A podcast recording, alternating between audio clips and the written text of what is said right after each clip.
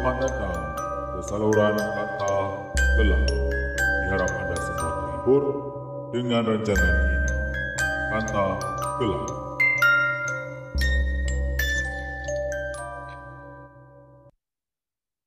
Hai semua.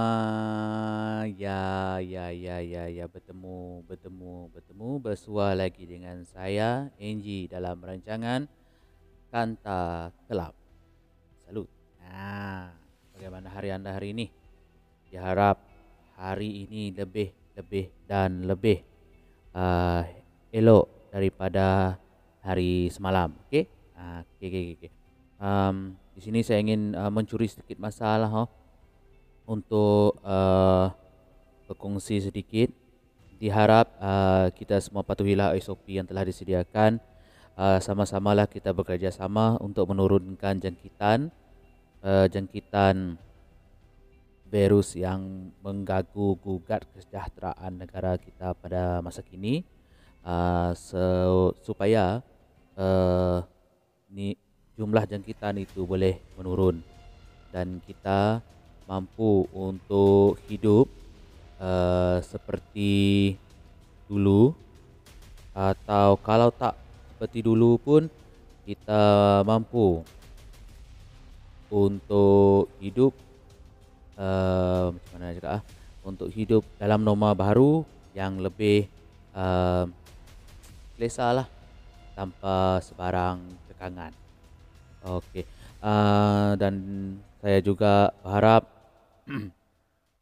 anda semua akan terhibur dengan kisah-kisah dan perkongsian yang saya kongsi hari ini memandangkan hari ini adalah hari uh, Kamis. Ha, hari Kamis malam Jumaat. Uh, hari ini merupakan hari untuk saya membuat perkongsian kisah-kisah seram yang setelah saya cari di laman-laman web. Kemudian saya olah cerita itu uh, untuk disampaikan kepada anda semua. Okey.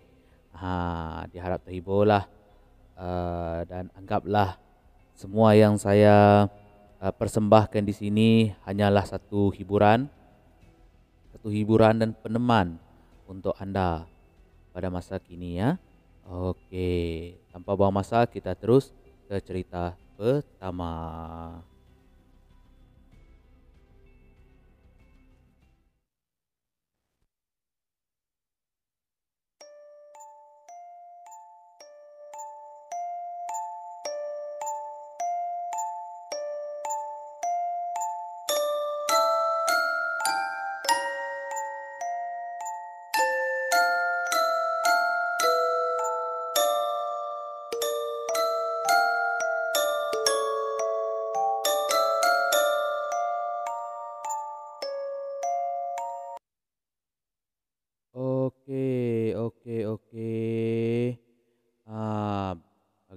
Bagaimana sekejap ya saya nak buat sedikit perubahan di sini.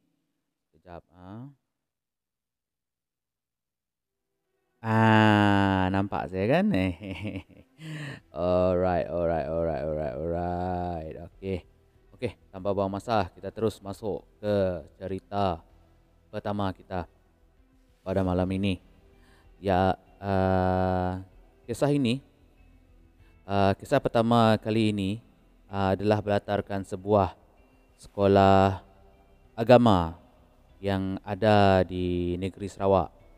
Uh, sang penulis telah merahsiakan uh, sekolah tersebut dan kisah ini dikatakan oleh si penulis masih mekar dalam ingatannya kerana ramai pelajar yang masih tahu tahu uh, dan ingat tentang um,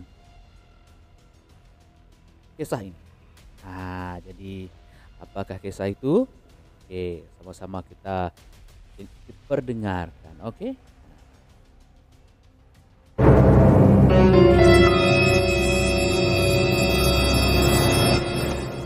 Alright, alright, alright. Okey, semuanya berlaku belasan tahun yang lalu. Pagi itu kecoh.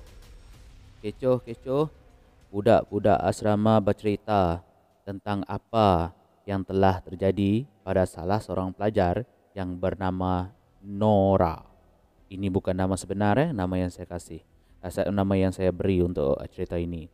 Uh, saya tak gunakan nama sebenar dia, okey? Saya beri dengan nama Nora. Saya ganti nama dia dengan nama Nora. Okey. Um, Nora ini terpaksa uh, pada sebelah paginya lah tepat uh, uh, terpaksa dibawa untuk dapat kerawatan. Tapi pada malam itu Nora ini telah uh, dibawa ke surau dan um, ditemani oleh beberapa orang ustazah yang ada di sekolah kami. Nora memang uh, seorang pelajar yang pintar Uh, ini semua kerana beliau memang terkenal lah dengan um, seorang pelajar yang gigih belajar. Uh, dia tekun belajar, rajin belajar sebab itulah dia jadi pelajar yang pintar kan. Ha, um, nak dijadikan cerita pada satu malam ni Cik Nora ni kerana dia terlampau kusyuk belajar.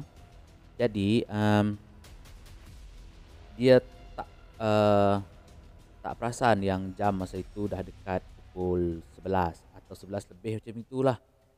Um, apabila menyedari waktu sudah semakin lewat, Nora ini pun um, terus mengemaskan macam biasa, kemaskan buku semua kan simpan dan pada awalnya si Nora ni memang bercadang, dia ada bercadang nak terus tidur.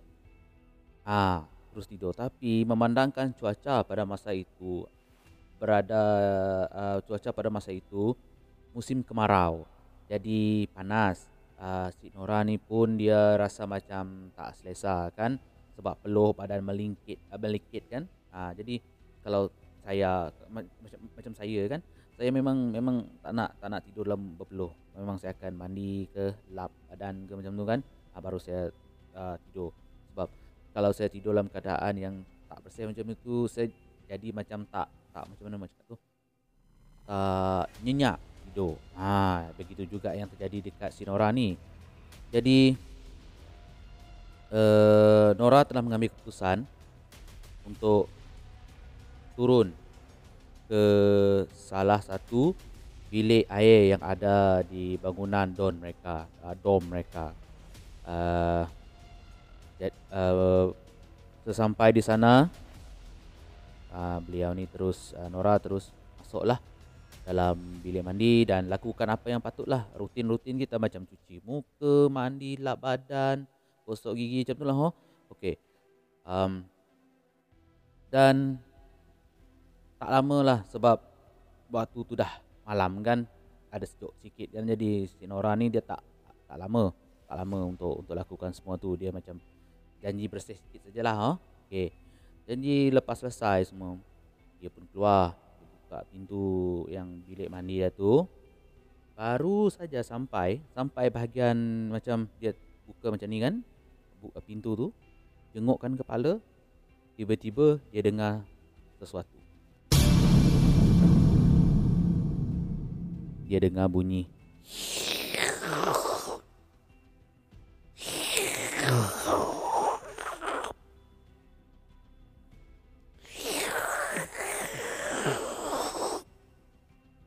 seperti orang tengah men macam mana tu? Menyedut. Ah menyedut sesuatu dengan menggunakan straw ataupun apalah. Macam kita dekat dekat tu dekat dekat tapak. Ah dia bunyi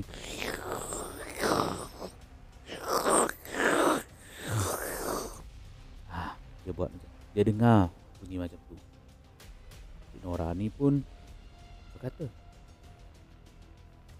eh Siapa pula lah yang boleh minum dalam tandas ni?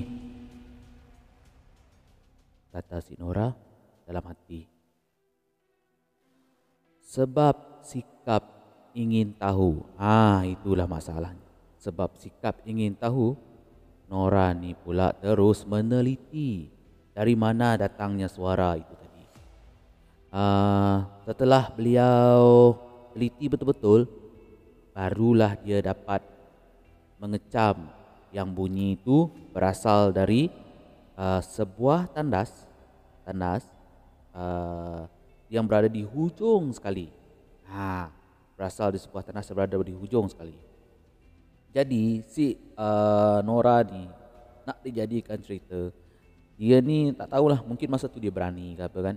Dia pun cuba untuk bergerak perlahan-lahan.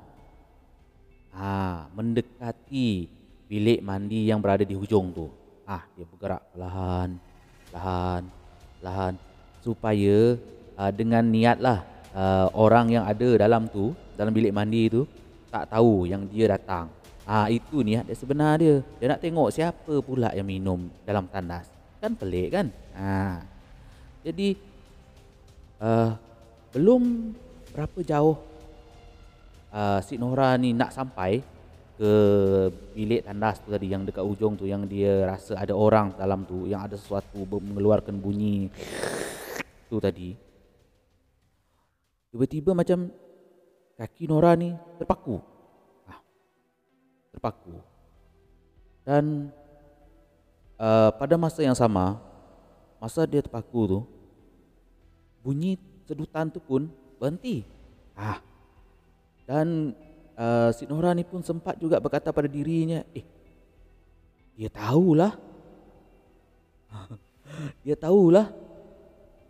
Dia kata dalam hati dia, dia tahulah. Dia, dia ingat yang orang yang dia nak uh, benda, apalah yang dalam tandas tu uh, dia ingat benda tahu tahu yang dia nak nak, nak pergi sana nak sergah ke apa ke kan? Ha, dia ingat dia tahu. Lepas tu dia pun tu.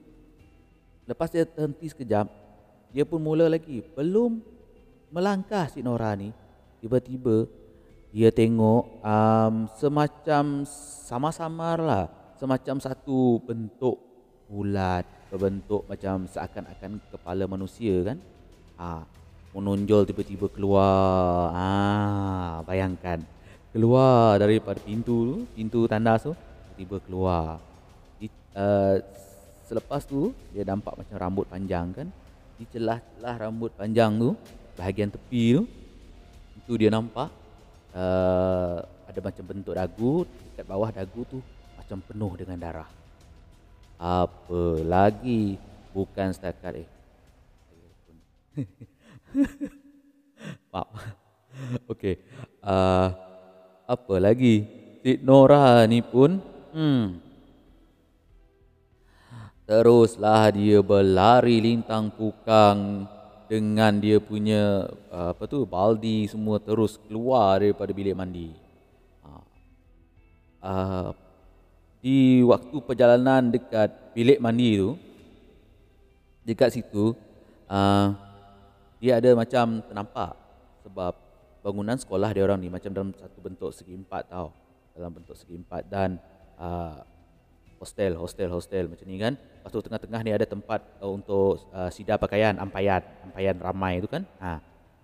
waktu dah limpas tu dia tengok macam ada seorang kan ini selalu menjadi macam uh, hmm, aktiviti lah untuk uh, macam budaya pun bolehlah kan. Ha, bolehlah kita guna perkataan budaya kan untuk untuk uh, budak-budak asrama ni. Dia orang selalunya akan sidak pakaian pada waktu malam dan paginya kalau diambil kemungkinan pakaian itu terutama macam macam masa tu kan dia musim panas. Jadi mungkin masa tu pagi dia orang ambil kan pakaian tu kira macam dah setengah kering ataupun kering. Ha, itu niat dia orang sebenarnya. Memang banyak. Ha, jadi jadi Apabila si Nora ni limpas kosan tu, dia nampak macam ada seorang kakak senior tengah menyedar pakaian dekat situ. Dan si Nora ni pun tak jadilah, tak jadi nak balik, nak balik ke bilik, ke don dia. Dia terus belok jumpa dengan kakak tu dengan niat dia nak minta tolong. Ha. Sampai dekat sana, si Nora ni pun terus Uh, bercakap dengan dengan uh, kakak senior ni tadi yang tengah sibuk saya dah pakaian tu kan. Ha. Kak. Kak. Tolong saya kak. Tadi tadi saya nampak eh, nampak hantu kak dekat tandas. Kata si Nora sambil dia mem, macam membetulkanlah atau menstabilkan pernafasan beliau pada masa itu. Hantu? Betul ke? Sambil pelajar senior itu sibuk menyed, menyambung apa yang dia buat iaitu menyidar pakaian. Dia mengambil satu persatu pakaian dalam baldi dia dan dia letak dekat ampayan tu kan. Okey. Ya kak, betul. Sumpah saya tak tipu. Tolong kak. Tolong saya boleh tak? Uh, tolong panggilkan ustazah. Uh, panggil ustazah pergi sini. Kemari, okey? Uh, uh, saya saya lemah ni kak.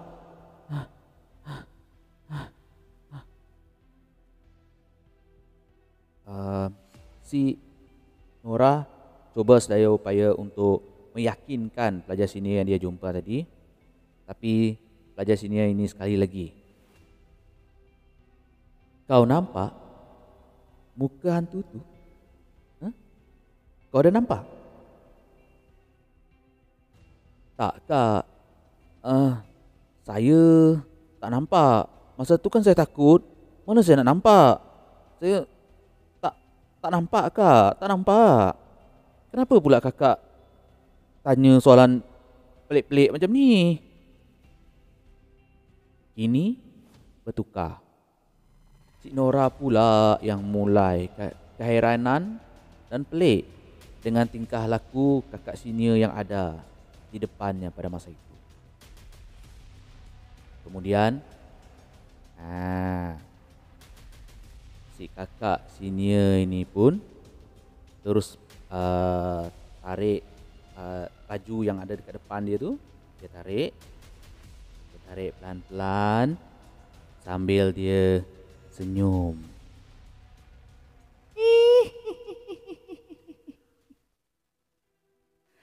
Akulah yang kau nampak. Uh.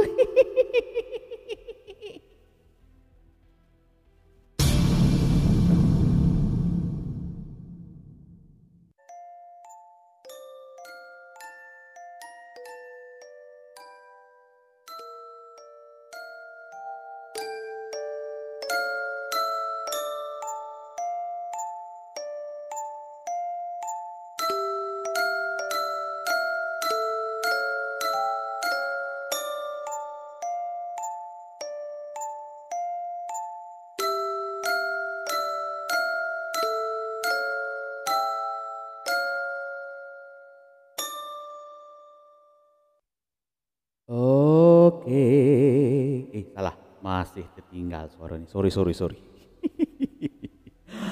Alright. Saya minta maaf ya. Saya minta maaf. Betul-betul minta maaf dengan anda semua. Sebab se sejujurnya lah. Ha? Um, saya dah tulis skrip dekat sini kan. Uh, tajuk cerita ni adalah kakak senior di kawasan Ampayan. Ha, itu tajuk sebenar dia. Okey, biar saya ceritakan. Saya tak nak pakai yang saya dah tulis ni. Yang saya dah tulis sekarang ni. Saya tak nak pakai. Biar saya ceritakan kepada anda sendiri bagaimana keadaan saya dekat sini. Uh, saya buat penggambaran ni lebih kurang pukul 2. Nah, pukul 2 pagi. Dan sejujurnya saya sendiri meremang. saya belum pernah rasa meremang macam ni kat rumah saya sendiri. Ah. aduh, aduh, aduh, aduh, aduh, aduh. Hmm. Ah. Macam mana sekarang? Uh, saya haraplah yang yang nombor nombor dua nanti ada kurang sikit lah. Ha? ah, dan saya minta maaf lah kalau part, uh, yang empunya cerita ni uh, saya minta maaf sebab bahagian depan tu ada saya tambah tau. Sebab dia cuma cerita bahagian climax saja. Ha, bahagian yang dia jumpa dekat ampayan tu, ha, dia terus tu. Dia tak ada yang depan, depan-depan tu kan macam pembuka, macam naik macam tu kan. Dia tak ada. Dia terus boom macam tu. Ha, jadi saya olah sikit. Saya olah sikit. Lepas tu jadilah apa yang anda dengar. Ha, sekarang ya. Jadi uh, saya harap anda semua berpuas hatilah dengan perkongsian pertama ini tadi dan uh, anggaplah apa yang saya uh, ceritakan pada anda. saya ketawa ni bukan apa ni ada lain sikit rasa apa. Okey. Uh, Okey. Sekejap. Uh, Okey, uh, dekat dekat sini, um, saya haraplah uh, perkongsian saya beri uh, telah kongsikan tadi, kisah yang saya telah kongsikan tadi, saya harap uh, perkongsian itu akan uh, menjadi satu uh, cuma uh, kisah hiburan dan peneman anda di masa macam sekarang ni kan. Ha, anggaplah ini semua sekadar penghibur dan peneman anda. Okey? Ha, salam kantal kelam. Salut. okey, okey. Lepas ni kita balik pada uh, cerita kedua, okey? Relax, relax, relax, relax, relax,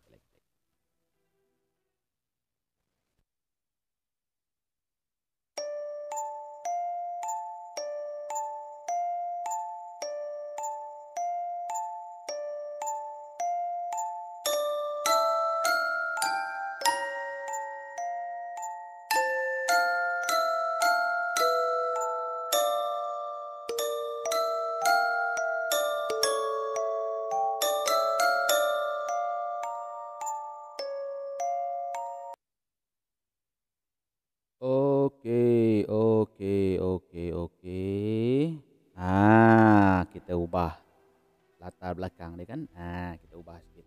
Maaflah hari ni saya tersalah pakai baju ni. Baju coreng ni ada warna hijau lah. Jadi dia masuk lah dalam. Aduh, yai. Ha, itulah. Minta maaf lah.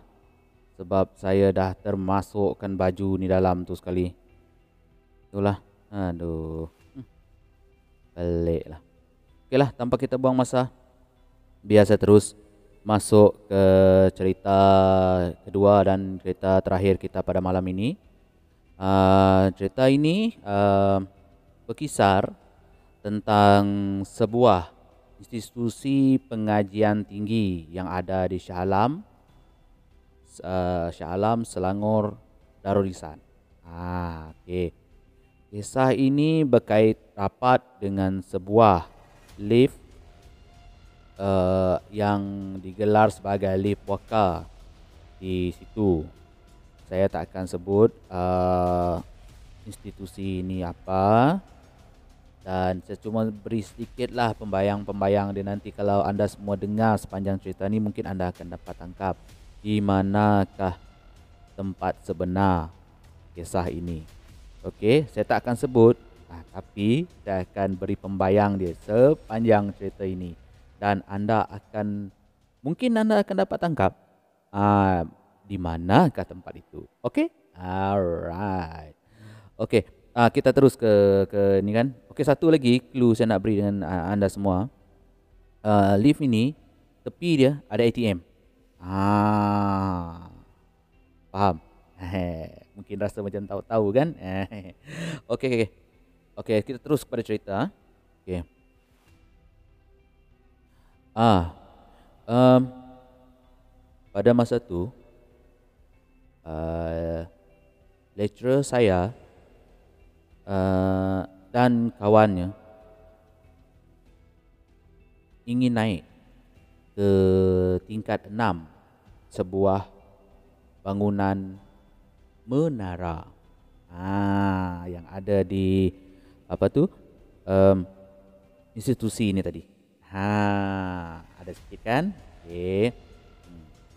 sebaik saja mereka tiba di lift tersebut uh, lecturer saya pun terus menekan hutang untuk ke tingkat enam.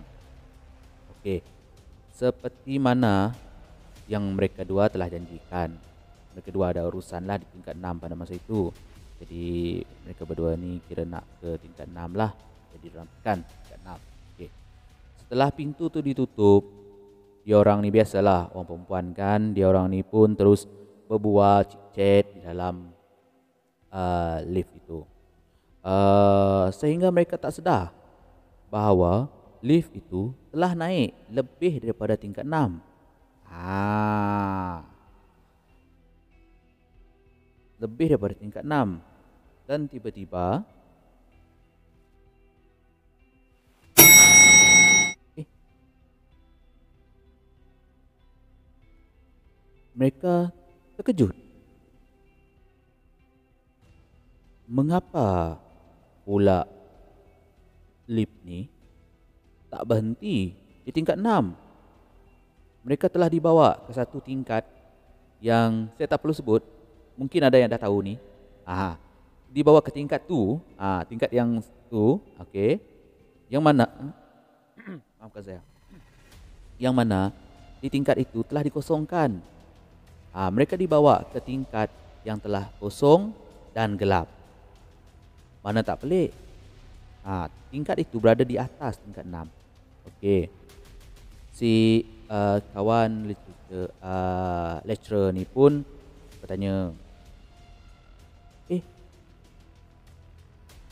kenapa kita pergi kenapa kita pergi tempat eh pergi tingkat ni eh?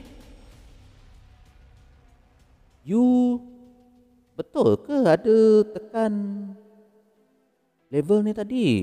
Kan kita dua nak janji nak pergi level 6. Kenapa pula kita dua boleh pergi kat sini eh? Uh, lecturer saya cuma mengiyakan saja uh, pertanyaan kawannya. Uh, dan dia pun terus menekan kembali. Menekan kembali uh, butang nombor 6. Dan lift ini tadi terus turun. Turun, turun, turun. Tapi yang peliknya lagi, lift itu tak singgah di level 6.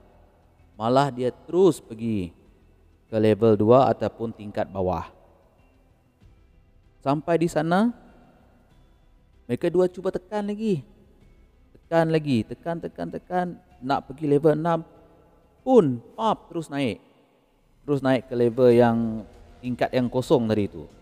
Begitulah mereka berdua macam ter macam macam macam macam mana cakap ah, macam tersekat di dalam terperangkap ah terperangkap dalam lift itu begitulah mereka berdua terperangkap lebih kurang dalam 10 kali lift itu naik turun naik turun daripada tingkat bawah naik ke tingkat yang gelap tu yang kosong tu. Lepas tu turun lagi naik turun naik turun naik. Sehinggalah mereka berdua ni kira macam dah uh, menyerah menyerah dan mereka tahu ada sesuatu yang tak betul kan. Tak tak tak apa cun sangat masa tu. Jadi diorang pun uh, sebaik saja lift itu sampai dekat tingkat bawah diorang pun terus keluar. Keluar sebaik saja pintu tu tutup ah pintu tu lift tu tutup yang kawan dia ni pun terus ajaklah lecturer saya ni untuk apa tu uh, tunggu dulu. Kita jangan jangan balik. Kita tengok. Kan dekat atas lift tu kan kan ada satu indicator yang mengatakan lift itu pergi level berapa level berapa kan. Dan mereka berdua ni pun terkejut. Lift tu naik. Naik naik naik naik sampai level 6. Boleh pula dia berhenti. Habis siapalah yang turun ataupun naik di level uh, level 6 itu tadi. Ah. Kan pelik.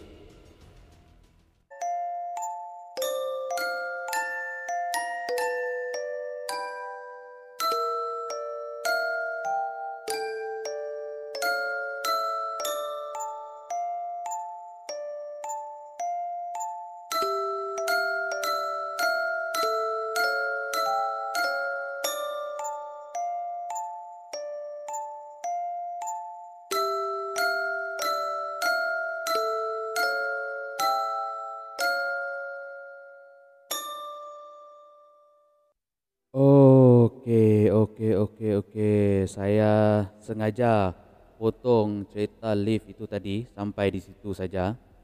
Ha, sebab i, benda ini menjadi tanda tanya tau pada mereka berdua. Kenapa dari tadi dia orang tekan lift tu tak juga berhenti dekat level 6. Tapi apabila dia orang dah keluar daripada lift tu kan, tak ada ditekan, tak ada semua pun. Boleh pula dia berhenti kat level 6. Ha, itulah yang menjadi misteri pada dua orang ini tadi iaitu um, lecturer dan kawan lecturer ini kepada si penulis ni. Ha. Okeylah. Um, Memanglah memang memang pelik lah dah tekan berapa kali pun tak berhenti kan tak mungkin lah kalau ada technical problem pun masalah technical kan tak mungkin lah sampai tahap macam tu. Tapi kita tak tahulah sebab kalau mengikut apa yang saya baca dekat um, lift ni memang ada banyak banyak ada kisah. Pernah ada jumpa banyak lah benda yang pelik-pelik. Sampaikan uh, ada perempuan histeria. Ah, dalam tu. Ya, sampai kat bawah aja buka pintu tengok perempuan tu mengaung-ngaung meraung-raung seorang diri kan, macam nampak sesuatu lah. Ada yang uh, menceritakan yang dia pernah jumpa sesuatu dalam dalam lift itu. Tapi saya tak dapat saya belum belum dapat lagi cerita tu. Yang ini saja yang saya dapat yang dia orang terperangkap dalam lift ini. Ah, jadi sebenarnya tajuk dia adalah uh, uh, lift menara dot dot dot. Ah, itu tajuk dia ya. Okeylah. Uh, uh, diharap semua yang saya uh, kongsikan di sini mampu menghiburkan anda semua ya. Uh, anggaplah rancangan ini penghibur dan peneman anda semua. Hmm, akhir kata akhir kata maaf ya jika uh, ada tersilap kata dan cara sepanjang saya uh, me memberi perkongsian ini anggaplah semuanya sekadar hiburan dan jalankanlah uh, kajian atau uh, sidik anda sendiri jika anda inginkan lebih kepastian. Um, tetap patuhi SOP kita masih jauh untuk menang sasaran 4K masih jauh. Stay safe. Stay safe. Stay safe semua. Salam kanta kelam. Salut. Bye bye.